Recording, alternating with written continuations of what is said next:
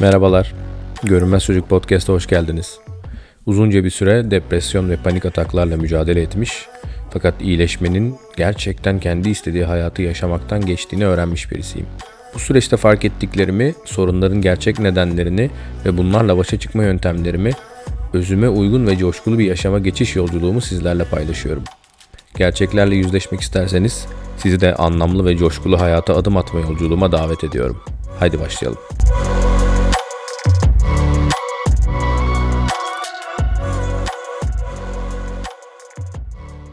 Herkese merhaba. Görünmez Çocuk Podcast'ın ilk bölümüne hoş geldiniz. Bu bölümde Görünmez Çocuğun hikayesini yani kendi hikayemi anlatacağım. Önce yakın geçmişe 2014 yılına gideceğiz. Oradan sizi çocukluğuma doğru kısa bir yolculuğa çıkaracağım. Ve sonra yine 2014 yılı ile ilk bölümün hikayesini tamamlayacağım. Buna geçmeden önce son dönemde yaşadığımız deprem felaketi nedeniyle çok üzüntülü ve sarsıcı bir dönem geçirdim herkes gibi daha önce paylaşmayı planladığım bu podcast'i biraz ötelemek zorunda kaldım. Biliyordum ki herkes orada can derdindeyken, yakınlarını kaybediyorken, hayatıyla, hayatı uğruna mücadele ediyorken benim kendi hayat yolculuğumun paylaşmanın veya burada konuşacaklarımın çok da bir anlamı olmayabilirdi. Hala yastayız. Hala acılarımız çok taze. Biliyorum. Bir yandan da hayata tutunmamız gerekiyor. Hayatta anlam bulduğumuz şeyleri paylaşmamız ve yaşamamız gerekiyor. Onları yerine getirmemiz gerekiyor. Böylece hayatı daha anlamlı ve yaşanılabilir kılalım. O nedenle biraz bekledim fakat artık zamanının geldiğini hissederek bu podcast'i sizlerle paylaşmak istedim. Dediğim gibi görünmez çocuğun hikayesini yani kendi hikayemi anlatmaya başlıyorum. Bugün bu mikrofonun başında olmamı 2014 yılında yaşadıklarıma borçluyum aslında. 2014 yılında girdiğim derin depresyon ve sürekli gelen panik ataklar yeni hayatımın başlangıcı oldu. O süreçle birlikte kendimi sorgulamaya başladım. En büyük yardımcım da bu süreçte bana verilen ilaçlar oldu aslında. Daha doğru deyişle ilaçlardan kurtularak bu işi çözmem gerektiği yönündeki inancım ve kararlılığım oldu. Biliyorum ki ilaçlar o tedavi için bana yardımcı olacaktı. Panik ataklarla ve depresyonla mücadelede bana faydası olacaktı. Öte yandan biliyordum ki bunu uzun süreli kullanırsam sağlığım üzerinde de olumsuz etkileri olacaktı. Bu ilaçların ne kadar da zararlı olduğunu başka yönlerden vücuda zarar verdiğinde çok iyi biliyordum. O nedenle o ilaçları bırakmam gerektiğini, yani o ilaçlar olmadan depresyon ve panik atak türü şeylerle mücadele etmem gerektiğini fark ettim. Tekrar panik atak gelirse, tekrar depresyona girersem bunlarla nasıl mücadele ederim? Ya da bunlar bir daha benim karşıma tekrar nasıl çıkmaz gibi bir kararlılık ve motivasyon içine girdim esasında. İşte o inanç ve kararlılık ben bunları neden yaşıyorum, esas sorun nerede ki gibi soruları sordurdu bana. O soruları sorduğumdan beri de insanı, hayatı, kendimi tanımak üzere yüzlerce belki de binlerce kitap okudum. Videoları izledim, terapi seanslarına katıldım, psikologlar, psikiyatrlar eşliğinde ve eğitimlere katıldım. Bu sorgulamalar, okuduklarım, izlediklerim, terapiler, eğitimler derken süreç tahmin edeceğiniz üzere beni çocukluğuma yani büyüdüğüm aileye götürdü. Her şeyin içinde büyüdüğümüz ailede şekillendiğini düşünecek olursak bu durum kaçınılmazdı tabii. O güne dek ideal, başarılı, düzgün, sorunsuz gibi sıfatlarla tanımladığım, ayrıca Türkiye koşullarında hali vakti yerinde Türkiye ortalamasının üzerinde maddi imkanlara sahip olan aile yapıma dair gerçeklerle yüzleşmem ise yaklaşık 8 senemi aldı. Düşünebiliyor musunuz? Sorgulamalara başlayıp gerçeklerle yüzleşmem tam 8 sene sürdü. E tabi bunun da bir sebebi var. O da şu, erken yaşta içselleştirdiğimiz doğrular ama tırnak içindeki doğrular o kadar kökleşmiş ki içimizde yani doğru sandığımız şeyler esasında o kadar kökleşmiş ki içimizde onların o kadar sarsılmaz gerçekler olduğunu düşünüyoruz ki gerçekliğin farkına varmamız ve bunun üzerine farklı yönde adımlar atmaya başlamamız epey zaman alıyor. Fark ettiğim en önemli şey ise benim bir görünmez çocuk olduğum gerçeği oldu. Görünmez çocuk literatürde, psikolojide şöyle tanımlanıyor.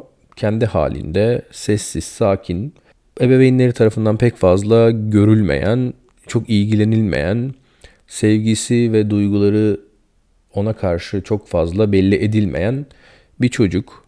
Bir yandan da birçok anne babanın sahip olmak isteyeceği türden bir çocuk. Çünkü çok uyumlu. Diğer başkaca ebeveynlerin de gördüğü zaman ne kadar da şanslısınız, ne kadar da efendi ve uslu bir çocuk diye böyle hakkında anne ve babasına övgüler dizdiği bir çocuk türü. Gel denince geliyor genellikle çok karşı çıkmıyor ailesine, uyumlu ve tüm gün esasında kendi halinde oyuncaklarıyla sessiz sakin vakit geçirebilen bir çocuk. Bu taraftan anlatınca madalyonun bu yüzü güzel gibi görünüyor. Fakat size birazcık da madalyonun öbür tarafını anlatmak istiyorum. Yani görünmez çocuk olarak gerçekten neler yaşadığımı ve bu yaşadıklarımın bana özellikle yetişkin hayata etkilerini paylaşmak istiyorum. Az önce de belirttiğim gibi görünmez çocuk ailesi tarafından sesi duyulmayan, duygusal ihtiyaçları giderilmeyen, duygularını ifade etmesine müsaade edilmeyen bir çocuk türü. Duygularını ortaya koymak istediği zaman coşkusunu, sevgisini vesaire e, hareketliliğini yani çocuk gibi yaşaması gerekliliğini ortaya koyduğu zaman esasında çok da fazla buna müsaade edilmiyor ailesi tarafından. Genellikle ne kadar da alıngansın diyor. Üzüldüğü zaman bu şekilde bir tepki görüyor. Hemen de ağlayıveriyorsun diyorlar ağladığı zaman. Yine sarkıttı bak alt dudağını. Erkek adam ağlamaz gibi türlü türlü esasında duygularını bastırmaya yönelik telkinlerle, uyarılarla karşılaşan bir çocuk. Bir yandan çocukluğun gerektirdiği esasında en doğal duyguları ağlama, sevinç, coşku, heyecan gibi duyguları yaşamasına müsaade edilmeyen, bunu bastırmaya yönelik telkinlerle dolu bir çocukluk geçiren bir çocuk türü esasında. Biraz daha büyüyüp kendini ifade etmeye başladıktan sonra ise farklı farklı sıkıntılarla da karşılaşabiliyor görünmez çocuk. Sus, konuşma, gürültü yapma, babanız eve yorgun geldi, koşturmayın, gürültü yapmayın gibi kendini sürekli tekrar eden şiddetli uyarı ve azarlamalar maruz kalabilir.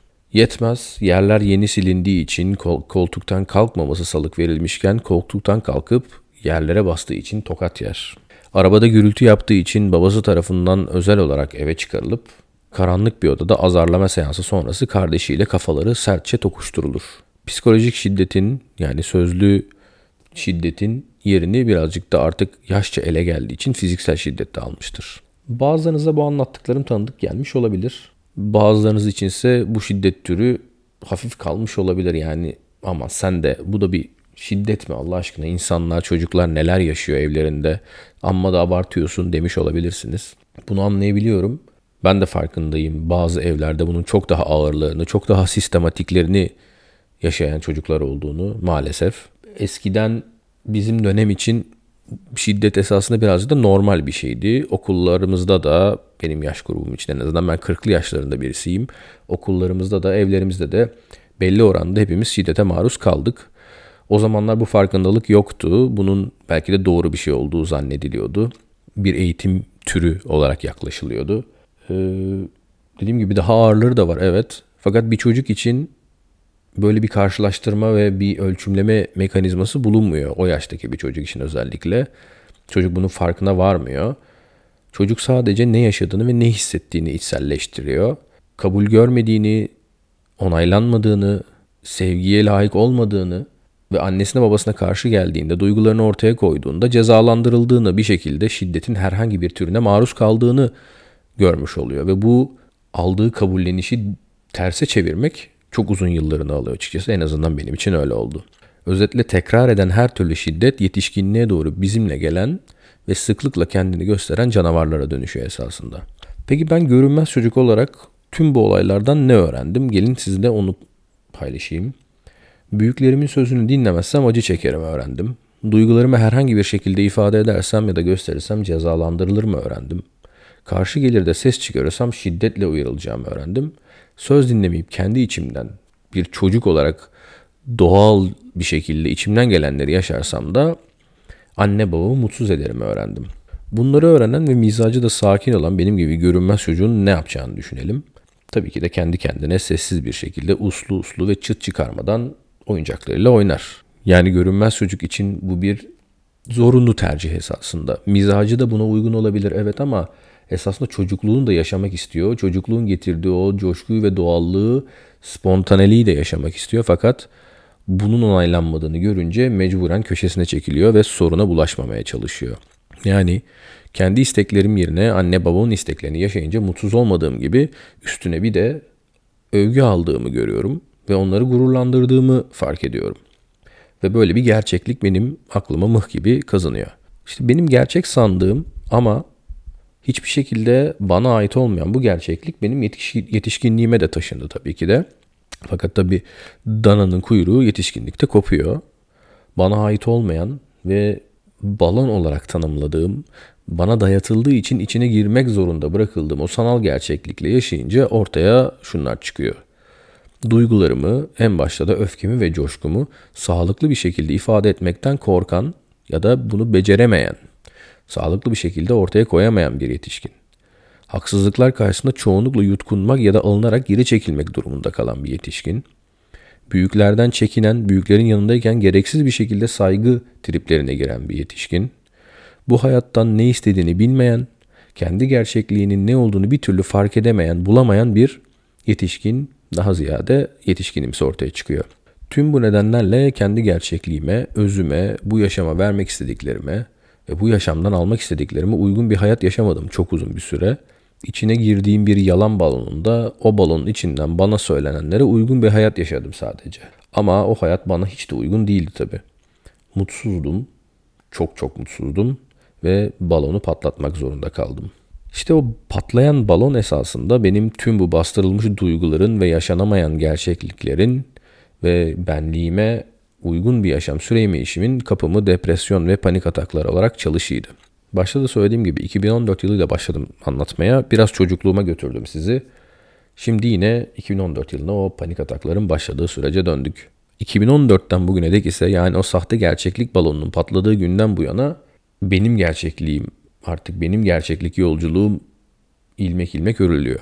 Tüm sorgulamalarım, iyileşme çabalarım bu süreçte yaşadığım bana o kadar iyi geldi ki bu sorguları aslında tutkuyla ve keyifle yaptığımı ve burada gerçek bene dair bir şeyler olduğunu da fark ettim.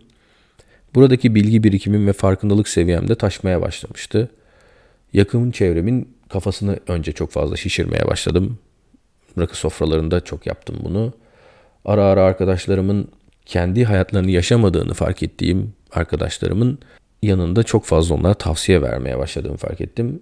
Ben de bunu artık onların kafasını çok şişirdiğimi görünce bunu paylaşma ihtiyacı içinde olduğumu fark edince bu podcast serisine başlamak istedim. Artık sırada bu farkındalıklarımı sizinle paylaşmak var. Umarım sizlerin kafasını şişirmeden yaşadığım farkındalıkları ve gerçekleri size yansıtabilirim. Siz de buradan kendinize bir yol çizebilirsiniz ve gerçekliğinize doğru bir yolculuğa başlarsınız. En büyük temennim bu. Görünmez Çocuk Podcast'te zaman zaman başka şeylere de değineceğim ama genel itibariyle kendi yolculuğumu, farkındalıklarımı, gerçekleri ya da gerçek sanılan sahte gerçeklikleri ortadan kaldırıp gerçek yolculuğumuza, sahici yolculuğumuza başlamak için yapılması gerekenleri ortaya koymak istiyorum. Zaman zaman belki güncel gündeme de dahil olurum. Belirli bağlantılar, konu bağlantıları nedeniyle. Yani çokça kendimden, gözlemlediklerimden ve fark ettiklerimden bahsedeceğim, bahsetmeyi planlıyorum. Ama daha çok kendi olma yolumuzda gelişmek üzere insanların kendini özüne uygun bir yaşamı, coşkulu bir yaşamı, anlamlı bir yaşamı gerçekleştirmek üzere yolculuğa çıkması için farkındalıklarımı ve gerçekleri paylaşmak istiyorum. En temel amacım bu. Umarım hep birlikte buradan fayda sağlarız.